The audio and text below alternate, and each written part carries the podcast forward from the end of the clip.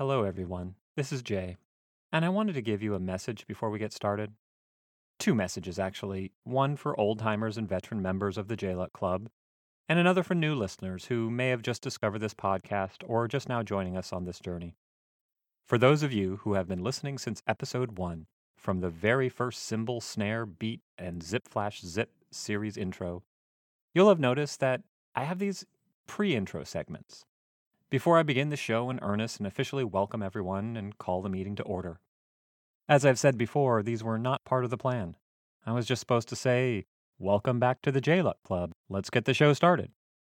But somehow I started playing around with things and, quite frankly, having a bit too much fun, making myself laugh, or trying something new and expressing some thought or feeling in some unique way. Whatever the reason, I didn't expect to go down that road, Interesting, I chose that metaphor because there is quite the parallel between this podcast journey and travel, setting out towards a destination but having unexpected yet joyful experiences along the way. But somehow, this is where I ended up. As much as I thoroughly enjoy creating these intro bits, it's okay. I know many of you are totally confused by them or just skip them altogether. But at the same time, I don't want to become trapped by the structure. I don't want to feel I have to come up with something new each week and spend several hours thinking up, preparing, often learning some new skill or tool or something, spending hours of prep of what will ultimately just be a couple of throwaway minutes. So, my point is, I, I think I'm going to stop with this segment. I, I'm declaring that I don't have a pre intro segment for you today. I'm just not going to put something out prior to the start of the show. Well, okay, I mean, there's this this thing that I'm doing right now that's before the start of the show, but you know what I mean. That's that's it. Nothing more.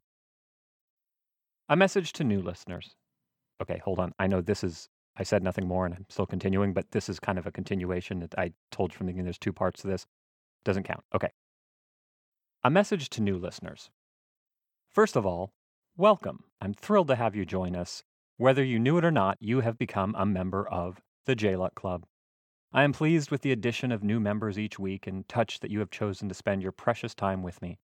If this is your first episode, however, while you are more than welcome to start your journey here, you may want to start back at episode one so you can get caught up with the first six episodes.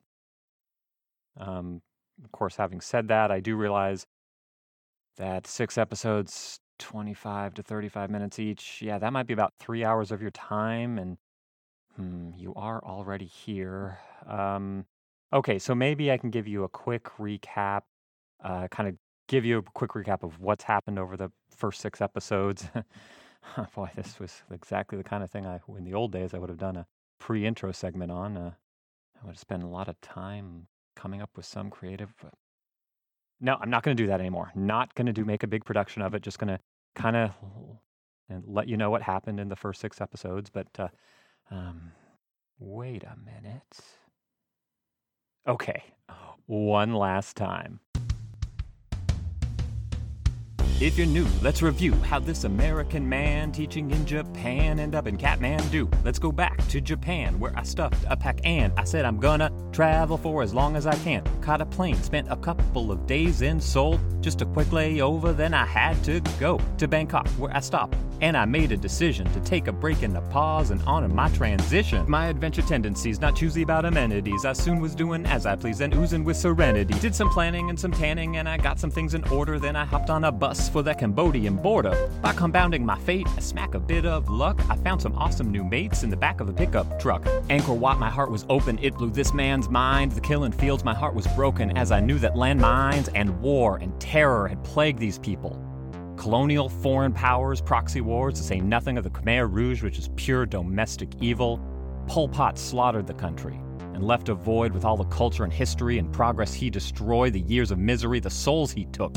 If you don't know your history, then go read a book. Siem Reap, gotta go. Said goodbye to my friends, headed south on a boat going to Phnom Penh. Volunteered, and I spent three weeks with the kids of the Peaceful Children's Home. Let me tell you what I did. We taught classes, played games, painted rooms where they eat. We played soccer in the rain, enjoyed mud with bare feet. We shared stories, we laughed forever. I'll treasure these souvenir moments gone, but will last in my memories. Last day, visa done, gotta run, not walk. Got myself on a boat, then a bus to Bangkok. Urban life and chaos may not at first seem pretty, but it was during the stay I fell in love with that city. Met my friend, took a trip to a gorgeous island, waterfalls, motorcycles, and endless smiling. Life is good, and the beach, it's a great atmosphere. But I got another project where I'll volunteer. Need a ticket for a plane, now tell me where can I find it? Travel agency barbershop? Weird, but I don't mind it.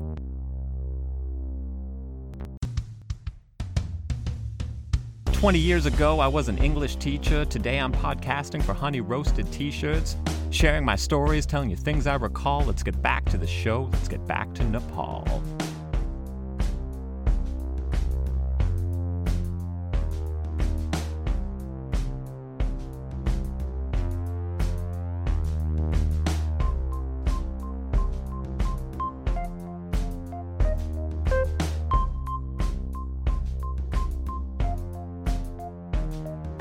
Welcome back to all of you great members of the J Luck Club, presented as always by Honey Roasted T shirts. My name is Jay, and I would like to formally call this meeting of the J Luck Club to order. First order of business, I'm going to waive the reading of the minutes, is to say a big thank you to all of you. I've received some really nice notes and messages, especially from some people with whom I haven't been so good at staying in touch. I realize the podcast is a time commitment. I could have posted a few pics online and maybe a short blurb, and in a matter of seconds, you could get on with your lives. But taking the time out of your already busy schedules to listen to me, well, I am grateful and I wanted to let you know. I really appreciate it. If you're listening to this, you likely already know me, or we have only a degree or two of separation. In general, the spectrum is from, you've known me since the day I was born and changed my diapers, to, we met more recently and Mostly our connection is social media based. So, whether you knew me 20 years ago when I took this trip, or if you didn't know me then and are still getting to know me, I appreciate the feedback and kind words. Feel free to reach out through the ways you normally connect with me, or drop me a line at thejluckclub at honeyroastedtshirts.com. I'd like to share a few of the comments I've been getting. Here's one. As I listened, I realized your voice is still the same. Interesting. I never think about how the voice changes or doesn't change over decades of time. Here's another comment I don't remember your voice sounding like that. Hopefully, that person remembers who they were talking about. Maybe they confused me with someone else. Here's another one. This one from a very good fr- dear friend of mine and uh, college roommate. Jay, as a reminder, when I received your emails 20 years ago, I took the liberty of obtaining publishing rights. Please cease and desist from using these emails and, in general, talking about your travels. Oops. And finally, here's a comment unsubscribe.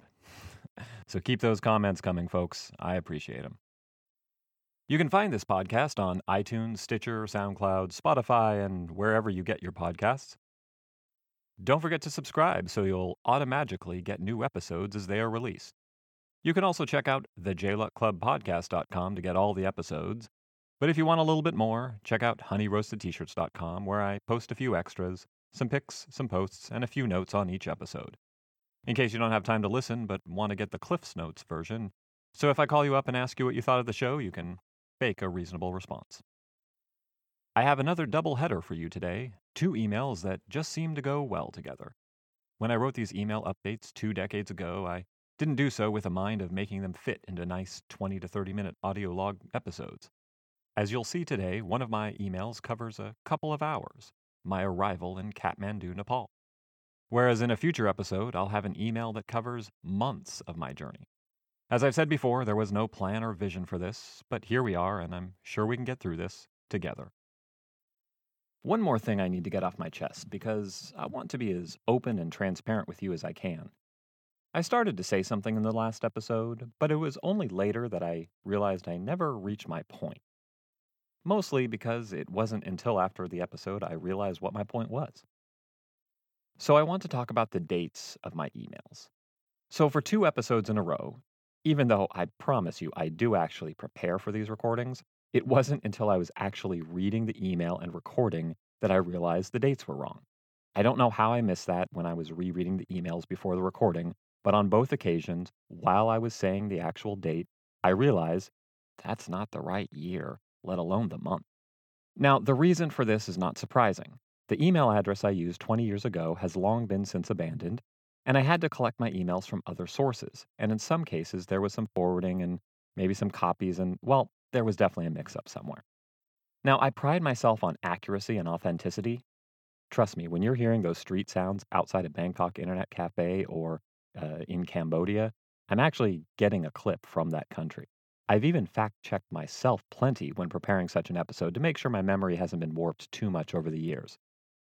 So I plan to dig into my journal and track down the day when I may have written something like, went to Internet Cafe, sent out update, or something. But in one case, I just wanted to get through the recording and forgot to get back to it.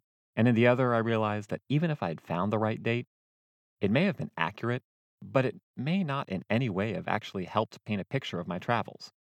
Remember how last time I was talking about by the time I would sit down in an internet cafe to write up my latest mailing edition, it may be six weeks later in a completely different country.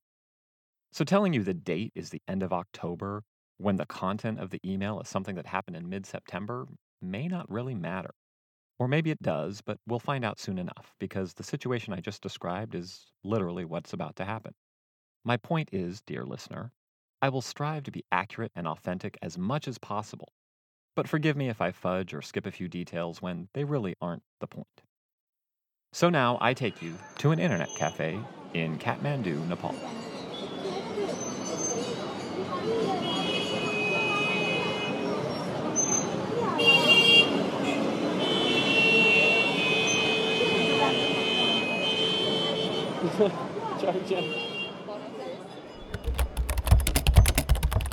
Date Friday, October 27th, 2000. From Jay Schneider. Subject Call Me Jack. When we last joined together in peace and love to hear more of my continuing travel ramblings, I was landing in Kathmandu. And now, as I type this, I am in Kathmandu. So, what happened in the past six weeks? I'm sure you spent every moment of every day wondering just that. Well, let me tell you. But first, it's never straight to the point with me, is it? I'd like to welcome two newcomers to the list. One is a mother mine, in fact, and the other is a mother to be. It's not mine, I swear. I'm glad my own mother has returned to the cyber world with a new email address, and as far as the expecting mama, I'll let your minds go to work and the rumor mills spin as you scan the to and CC list. Cat fuck crying out loud. Hang on, wait. My mom is reading this. Cat frickin' man frickin' Scooby Dooby Doo. That's supposed to convey my enthusiasm and excitement for the Nepali capital. After safely, er, after landing in Nepal, thank you Bangladesh Air, and getting my visa sorted out, I stepped out of the airport and found myself looking at the expected sea of touts, all shouting and waving at me, guaranteeing me their hotel was both the cheapest and cleanest place in all of Nepal. They yelled, screamed, begged and pleaded, and waved signs of their establishment's name Kathmandu Guest House, Himalaya Hotel. Welcome, Jay Schneider. Wow, what a great name for a hotel. That's kind of. Wait a minute. See, the neat thing about doing this volunteer work is just when I'm trying to figure out what my next move should be, there's a car and driver waiting to take me where I need to go. I grabbed my friend Mar. He's a Japanese guy with whom I shared a room in Bangladesh. 35 years old, looks 20, nicknamed Mar because he likes to smoke marijuana. Travels a lot, lived in New York for a while serving at UN functions, an acupuncture professional, and we were on our way to the Thamel district of Kathmandu. After checking in and settling in, we headed out onto the streets with no purpose and no direction, just to get out and about. And that's when the magic of Kathmandu took hold. See, cat frickin' man frickin' Scooby Dooby Doo above. I was instantly taken by the energy, sights, and sounds. I was ignoring the smells for the moment. Perhaps because the culture is Hindu and not Buddhist, it seemed new to me, the chaos and the pollution I'd seen plenty before, but the colors and the architecture and the life of the various neighborhoods we wandered through totally absorbed me. Then we noticed every window was filled with eager faces looking out, and the corner shrines were now filled with what seemed to be an audience. They were waiting and watching for something. Then we saw it huge wooden floats, pulled, pushed, and steered by 30 to 40 men coming our way. The gigantic floats could barely squeeze through the cramped streets, and every so often, for no apparent reason, They would turn of their own will and glance into houses and storefronts before being laboriously corrected by its attendants. Point of advice try not to be standing in front of those houses and storefronts like those two fools who just got off the plane. Don't worry, we're okay. The second float came much larger. How could that be? And grander than before. And before we knew it, actually, we honestly didn't know it until later that night, we were staring at Kumari, a young girl who is Kathmandu's very own living goddess. As luck would have it, the day we arrived happened to be the height of a three day festival in which Kumari, I think she's about nine years old now, but I'll check on that, is paraded around the streets. During this festival, certain statues and sculptures are open to the public for view. As all this happens only once a year, our timing was perfect. We continued to weave our way around neighborhoods, darting in and out of alleys on a whim, at one point being handed, as in literally from hand to hand, some vegetables and, and rice flakes. Not wanting to disappoint, I downed my handful of curried potatoes, spicy, with a smile, much to the delight of the watching crowd. As Mar and I sat on the roof of our guest house, looking at the full moon above, I had a warm feeling of satisfaction fill me. That, or I was well on my way to dysentery from the less than hygienic serving I had eaten earlier. Okay, though I've only told you about six hours of the past six weeks, I need to go and answer some individual emails now, so I'll start with one from Dan P. in California. Dear Jay, I've got a title suggestion for your travel updates. How about How My Life is Infinitely Better Than Yours, You Pathetic Losers? Dear Dan, ha ha ha, that's kind of you to say, Dan, but really I'm sure everyone on my list, with the possible exception of Jake, who sells tea, is perfectly happy with their own lives. It's just your life that is pathetic compared to mine. Thanks for the advice, Dan. Keep those comments coming. Jay, I swear I'm not the father. Schneider.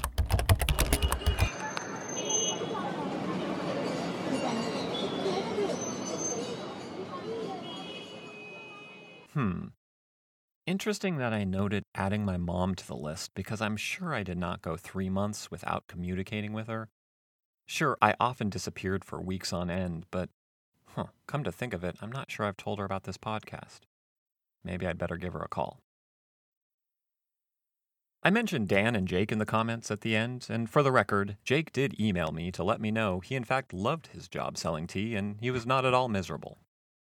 Though a year or so later, he would quit his job and travel Europe with his partner, and I believe the email address he had was something like, I'm in Europe traveling while you're stuck at work at your lame job at hotmail.com or something like that. So, well, you be the judge. And as for Dan, well, stay tuned. He plays a critical role in a future episode. Without them, there may not have been a J Luck Club. But let's talk about Kathmandu. I loved Kathmandu. I spent a couple of days after my initial arrival, but would spend several days there towards the end of my time in Nepal. So I had a lot of time to explore Kathmandu Valley, Kathmandu, Bhaktapur, Patan, and it totally drew me in, and I understood why so many travelers were drawn to it. The architecture and the colors, and it just felt different from the Southeast Asian landscape and cultures I'd been in in the past two months. And I'll confess that while I love beaches and oceans and warm climates, I do love me some mountains, and a city at elevation with a rich history, mysticism, as well as a magnet for mountaineers and adventurers gave, well, yeah, it, it was just a great feeling. There are worse ways to spend a day than to get lost in the maze of alleyways and shops, examine the detailed temple carvings. Fun fact some of those carvings are erotic visit a temple or UNESCO World Heritage Site, and be awed by the surrounding mountains, or just sit drinking tea on the square and watching the people in the world go by. Visitors have flocked to the city for decades adventurers, mountaineers, and trekkers, people on spiritual journeys, some looking to find themselves, or quite frankly, to lose themselves. If you listen to my journal extras, I referenced a book I read called Seasons in Heaven. In my journal notes, I did not give it a great review. I don't know if that's a fair assessment since it's been 20 years, so maybe a reread would give me a different take. It's a number of first person accounts of people who had come to Kathmandu decades ago freaks, hippies, counterculture folks. And as I said, my recollection was the tone of some of the contributors had an air of self importance, but even at that time, it gave me a lot of context and appreciation and understanding of how and why Kathmandu has been a magical magnet for decades. Upon arrival, I quickly discovered that myself. And who knows, maybe years from now, some young kid will listen to this podcast and not take too kindly to this out of touch old man talking about travel and purpose. Under any circumstances, I think arriving in Kathmandu would be exciting. But good fortune was upon me and my new Japanese friend as we happened to arrive at the height of the Indrajatra festival. So, walking into the unknown streets, searching for nothing in particular, we found ourselves in the midst of a once a year celebration. Setting our new arrival excitement aside, there was already a palpable energy from the crowds of celebrating locals. Seeing the massive floats and chariots which seemed to barely fit into the streets, and the throngs of spectators which made those roads even narrower, and, and suddenly being face to face with the living goddess Kumari. Okay, well, not literally face to face because we were at street level and those floats were pretty tall. Well, all of that gave us quite a mountain high, and not one caused by altitude or the readily available marijuana. Then again, maybe those potatoes I was handed were laced with something. Seriously, I want to talk about that for just a second. We were wandering the crowded streets of festival goers, and a smiling man carrying a bowl of mished up spiced curry potato and vegetable dish reached in, grabbed a handful, and literally handed it to us. I think Mar and I just took a half a second pause, looked at each other, and then you know, you have those moments where you're just all in on life. This was definitely one of those nights. We stuffed the potatoes and vegetables down, much to the delight of the crowd around us. I guess in short, I highly recommend Kathmandu as a destination. Of course, as with any place that has been well traveled for decades, it can be a Disneyland circus of tourist traps and shops, but as with any popular city in the world, it's not too hard to step a block away and explore an entirely new side of the city and discover what the city really has to offer. It had only been a few hours since we had touched down in Nepal, but later that night, Mar and I sat on the rooftop of our guest house, staring up at a full moon marveling at what a wonderful place and world and, and life that this is. But, dear listeners, there are two sides to every coin. There's a yin to every yang. Every rose has its thorn, and honeymoons come to a close sometime. Okay, I'm drifting a bit.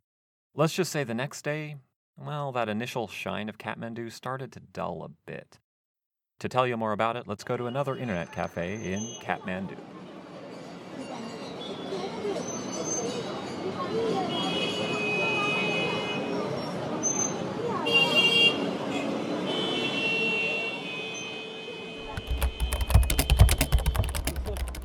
Date. Okay, I'm totally skipping this date. It was probably like a day or two after the other email. From Jay Schneider. Subject You don't know Jack. So I seem to have a bad habit of dropping little comments without ever getting around to explain them. For example, I never did tell you about all the circumstances surrounding my fun with firearms in Cambodia. And in my last message, Call Me Jack, I failed to tell you what it was all about. Oops.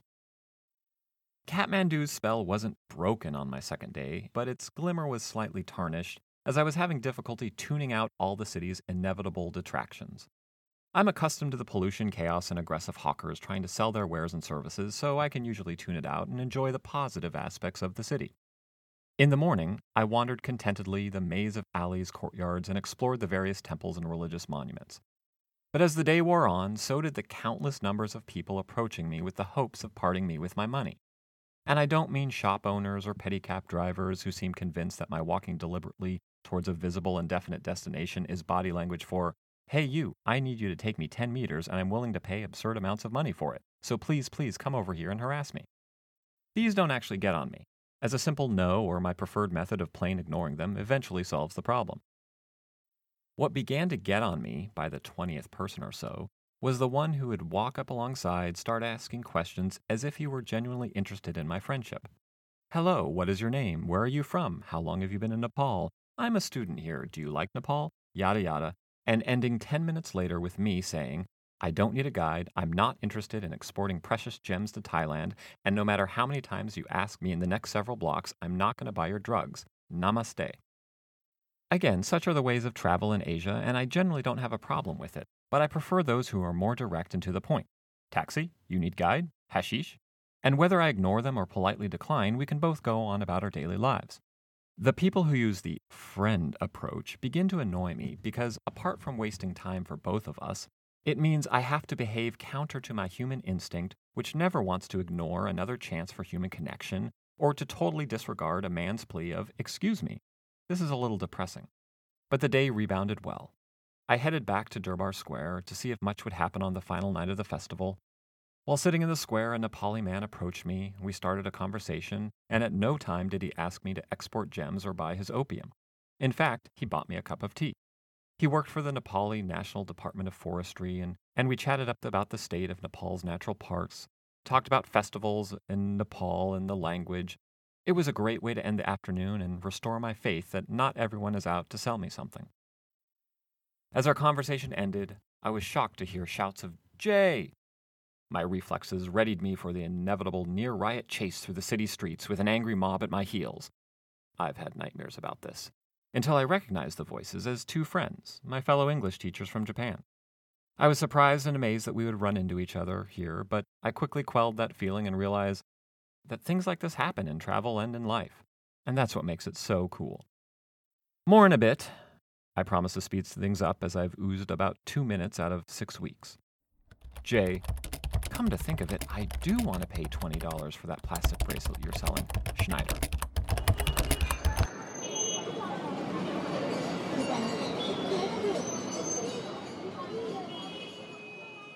Okay, so there was a reason the subject line of the previous email was Call Me Jack, and this one was Jack is Back. Stay tuned for the third in the trilogy, You Don't Know Jack. But much like that grenade story tease in Cambodia, I never got around to it, except for those of you listening 20 years later. So, in keeping with that tradition, I won't explain the Jack reference here. Not yet. So, my first full day of exploration in Kathmandu was a bit frustrating. Sometimes a night of fantastical love is met with a different reality the morning after. As a traveler, you become quite accustomed to those who see you as a target and a source of revenue. And as I tend to love to generalize and make broader points, this isn't exclusive to travel by any means. This also happens in cities and towns in which I live, and you learn to handle it gracefully. And also, it's not that you can make sweeping claims that an entire people is out to get you. It's just that there are some who will see you as a target and when you're an obvious visitor, as in the case of an American backpacker in Nepal, it's easier for the matchmaking to happen. I was not annoyed by the shopkeepers or taxi drivers or even the people approaching me on the street with a direct sell. Those are clear proposed transactions and can be easily entertained or dismissed, not wasting anyone's time. I was more bothered by the pretext of somebody approaching me as if they really wanted to talk to me as a human. Hello, I'm a university student. Where are you from? but it's really just a long lead up to a sales pitch of some sort. The optimist in me is hoping for genuine conversation and connection. The realist in me knows it's likely going to end in asking for money. Again, this is not unique to Nepal. In the US, when that guy in the convenience store parking lot walks up to me with a gas can in his hand, my first thought is, I wonder if he's going to use the I'm late for a job interview or my wife is in the hospital angle to try and get gas money from me. And that first morning, it was the frequency that got to me. I started the day so open to this city that I had instantly fallen in love with, and when in the span of an hour, literally an hour, I had already been approached on no less than eight separate occasions by a university student just wanting to talk and eventually getting to a story about how they need money for something or another, it was extremely disappointing. Ultimately, I had to just shut down. Through the crowded streets, I would see the person out of the corner of my eye. I'd see them spot me and lock in and start their approach. I'd keep walking, they'd start to ask, Where are you from? And it got to the point where I just ignored them. One guy even said, Why are you ignoring me? Why do you not even respond? And it was sad that I had to get to that point. The first few were easy to deal with, mostly because you expect you'll have some interactions like that. In one case, early on in the process, the pitch came that the university student wanted to practice his English and give me a tour. He even said, If you don't like it, you don't have to pay me anything. Ha! Because I was still in an open and giving mood, it was early, even though I was content to explore on my own, I figured I'd do this kid a favor. About five minutes into the tour, I realized this was just not anything worthwhile. I didn't even have high expectations and was happy to be generous if this was a true learning experience for the kid, but he was clearly just not even trying to tell me anything. So I said thanks, but I think I'll end the tour. Again, being in a generous mood, I offered to give him some money for his time. It was only five minutes, remember? I don't remember the amount I offered, possibly the equivalent of a dollar or two, but he got angry and said it was insulting and I should give him four to five times that. At this point, all diplomacy was off, and I reminded him that he said I didn't have to pay him anything. To which he said fine, and I started to walk away. Then he came up to me and said it was bad luck for me not to give him anything, that even giving him one rupee would be better than nothing. So I gave him one rupee. This type of experience is a part of life in general, and you can often tell the moment you get a call, an email, or somebody walking up to you as a friend that it's just a sales guy ready to sell you something you absolutely do not need. And as I said before, when you're a visitor, you are usually more easily spotted in the crowd, so it may seem you get targeted a higher percentage of the time. Sometimes certain touristy areas will mean more frequent and frustrating encounters, and also being a solo traveler probably had some effect. I wonder if I would have been approached less if I'd been a part of a group, or would have been approached the same, but it wouldn't have gotten to me so quickly with other mates who could share the burden and take turns deflecting bad offers. And because I love to repeat myself, none of what I said changes anything about how wonderful Kathmandu is and the amazing locals I met and how they treated me. And yes, I talked about being a solo traveler, but I'm also a solo male traveler, and I didn't have to deal with some of the harassment that some independent female travelers I met had to endure. But I will say it was a frustrating morning to have nonstop, hello, can I be your friend conversations, which were just setups for a sales pitch. But I was able to enjoy my first day in Kathmandu and definitely subsequent days. And given it was festival time, I was able to see some places that normally are closed the rest of the year. Seriously, it was only on my return visit to Kathmandu when I wondered why certain carvings and statues were closed off, ones that I'd seen before. I realized that that's how it normally was. I was just lucky to be there on the day they were open. And that afternoon, as I sat on some steps in Durbar Square, a Nepali man started that conversation with me, and it was a genuine and real conversation. We talked about his job in the Ministry of Forestry, and we talked about the Nepali language and the festival, and we just had a great conversation. No sales pitch whatsoever, and in fact, as I said, he bought me some tea. I'd already declared the day a good one, my faith in humanity restored, and feeling love again for this city, as I sipped my tea and enjoyed the comfortable September evening. When I heard my name being called at a distance, I looked across the square, and on the steps across from me were Adrian and Mike. For those of you who have been following this series from the beginning, you may remember that my first night in Bangkok, I stepped out into the busy street and immediately ran into Mike and Adrian, two fellow English teachers I had known from Japan. At this point, it had been several weeks since we had gone our separate ways, but here again we were reunited. I thanked my new Nepali friend, wished him well, and made my way across the square to reunite with my friends. It was great to see them again. They asked me what I'd been up to since we last saw each other, and then they tried to scam me out of money by selling me a tour. Okay, maybe I'm misremembering that last part. It was kind of a blur of a day. So, my parting story, appropriately enough, is about unexpected encounters.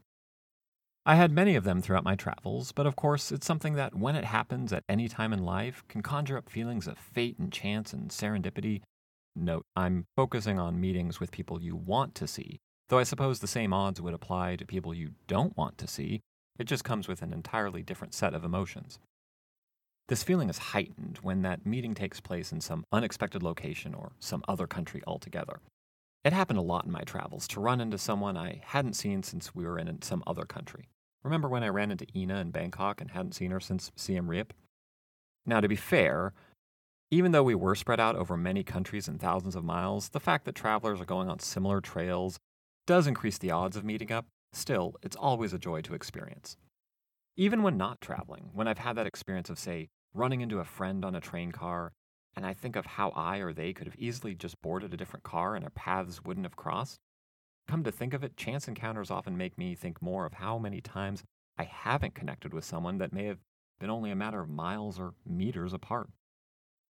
These days, with everyone so connected on mobile devices, checking in online and social media posts, it's a lot easier to make these connections happen. In fact, not too long ago, I was in Amsterdam, in my hotel at the end of a long day, scrolling through social media, and saw a post from a friend who I hadn't seen in 20 years. She was living in Germany, but her family was in Amsterdam on holiday, and thanks to the wonderful world of technology, we were finally able to meet up after all these years. Anyway, since these magical meetings can take place anywhere, anytime, and that's what makes them so magical after all, the chance encounter I'm going to share with you didn't take place on this trip, but rather a couple years later. I was living in Arlington, Virginia, just outside of Washington, D.C. I was a corporate and technical trainer, which means I was teaching classes on anything from computer skills, Word, Excel, PowerPoint, web design, etc., to business skills, project management, effective presentations, leadership, management styles, etc. And would do this in our company's public classrooms or just as often go out to different companies and organizations to do the training. Note, this was a great gig for me, I'm from the west coast of the United States, growing up in the Seattle area and going to school later and living in California. So the DC area and the whole east coast of the United States was entirely foreign to me. With this training job, I was constantly going to new places, getting a look inside of different companies, industries, government agencies. Teaching at the Secret Service compound was fun because I found myself saying things like, Oh, sorry, this is the intermediate Excel class. Automatic weapons and explosives training is down the hall on the left. Yeah, thank you. Have a nice day. Anyway, it was a way for me to continuously explore and experience new worlds and cultures. I was still an explorer and adventurer, but I was in my own country and wearing a suit and tie. Anyway, one day I was scheduled to teach an effective presentations class at the Nature Conservancy, which I was really excited about because I could literally see the building from my apartment, so the commute that day was going to be a breeze. After setting up the room, checking the equipment, and preparing my board, the attendees came in and we started doing introductions. I looked around the room, and a couple rows back, I saw a familiar face. It was Adrian. Sometimes you never know when you're going to run into that familiar face, but when it does happen, it's magical. Side note, it is so cool in front of an audience to be able to say, Adrian, last time I saw you was in Kathmandu. As cool as it is to run into friends, acquaintances, and loved ones by chance, as awesome as those unexpected encounters can be, guess what? You don't have to wait for these chance encounters. You can make a deliberate act to reach out to people. Make that choice, connect. Think of someone you haven't talked to in a while. Reach out, drop them a line, give them a call. Yes, it may be magical to have an unexpected encounter, but perhaps a conscious decision to connect with a friend might lead to a powerful and positive unexpected result. As evidence, I present this to you. Not too long ago, I reached out to a friend with whom I hadn't spoken in some time. She told me she was planning a trip to Thailand and possibly Cambodia. I told her I would happily share some of my experiences and advice. Then I went to track down some of my emails. I found them. There was no easy task, but I'll tell you that story on another day. And while rereading those emails, I noticed the dates and realized the 20th anniversary of that trip was upon me. And well, next thing you know, the J Luck Club podcast was born. So don't sit back and wait for that magic to happen, people. Live actively and with intention, because then when the magic comes, it will be far more powerful. Thank you as always for listening to the J Luck Club, presented by Honey Roasted T-shirts.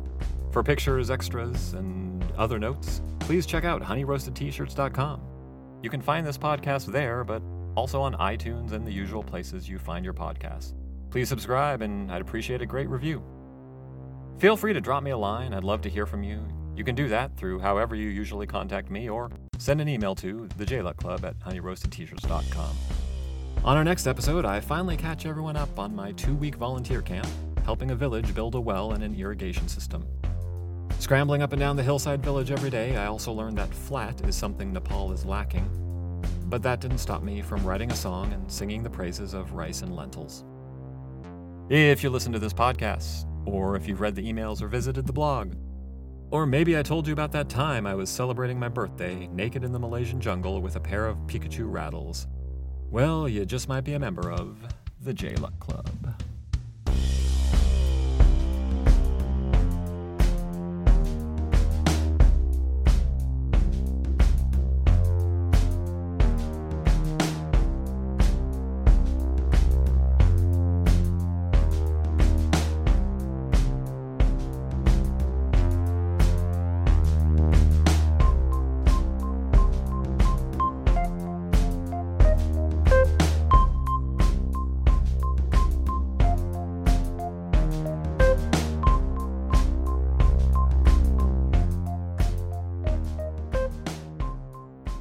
Thank you for staying tuned to Journal Extras. I read a few notes from my travels.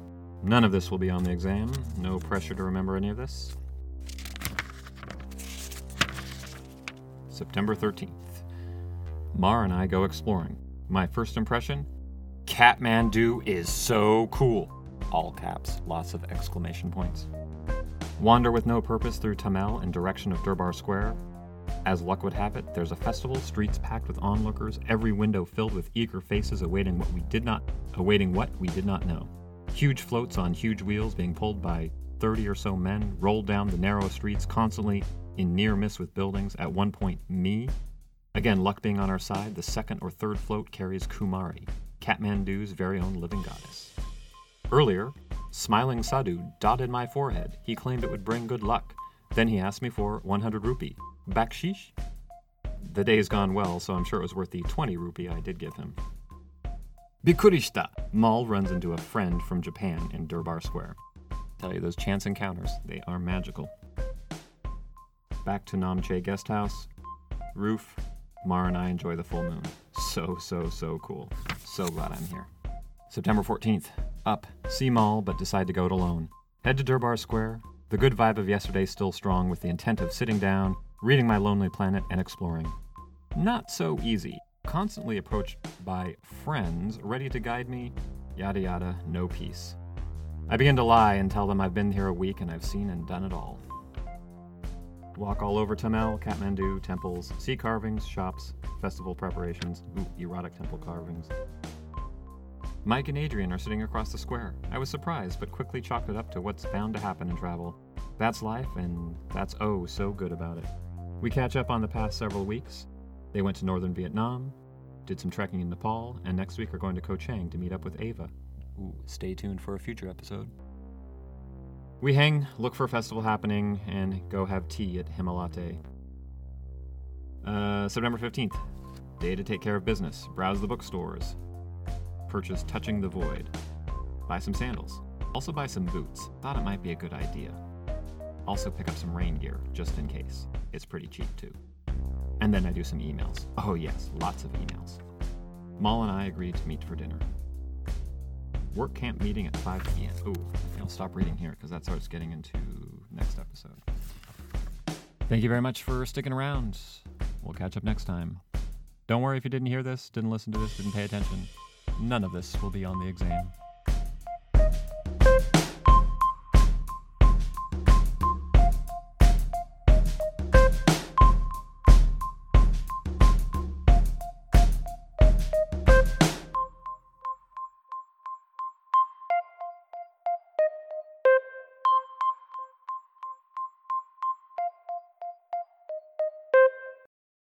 Namaste.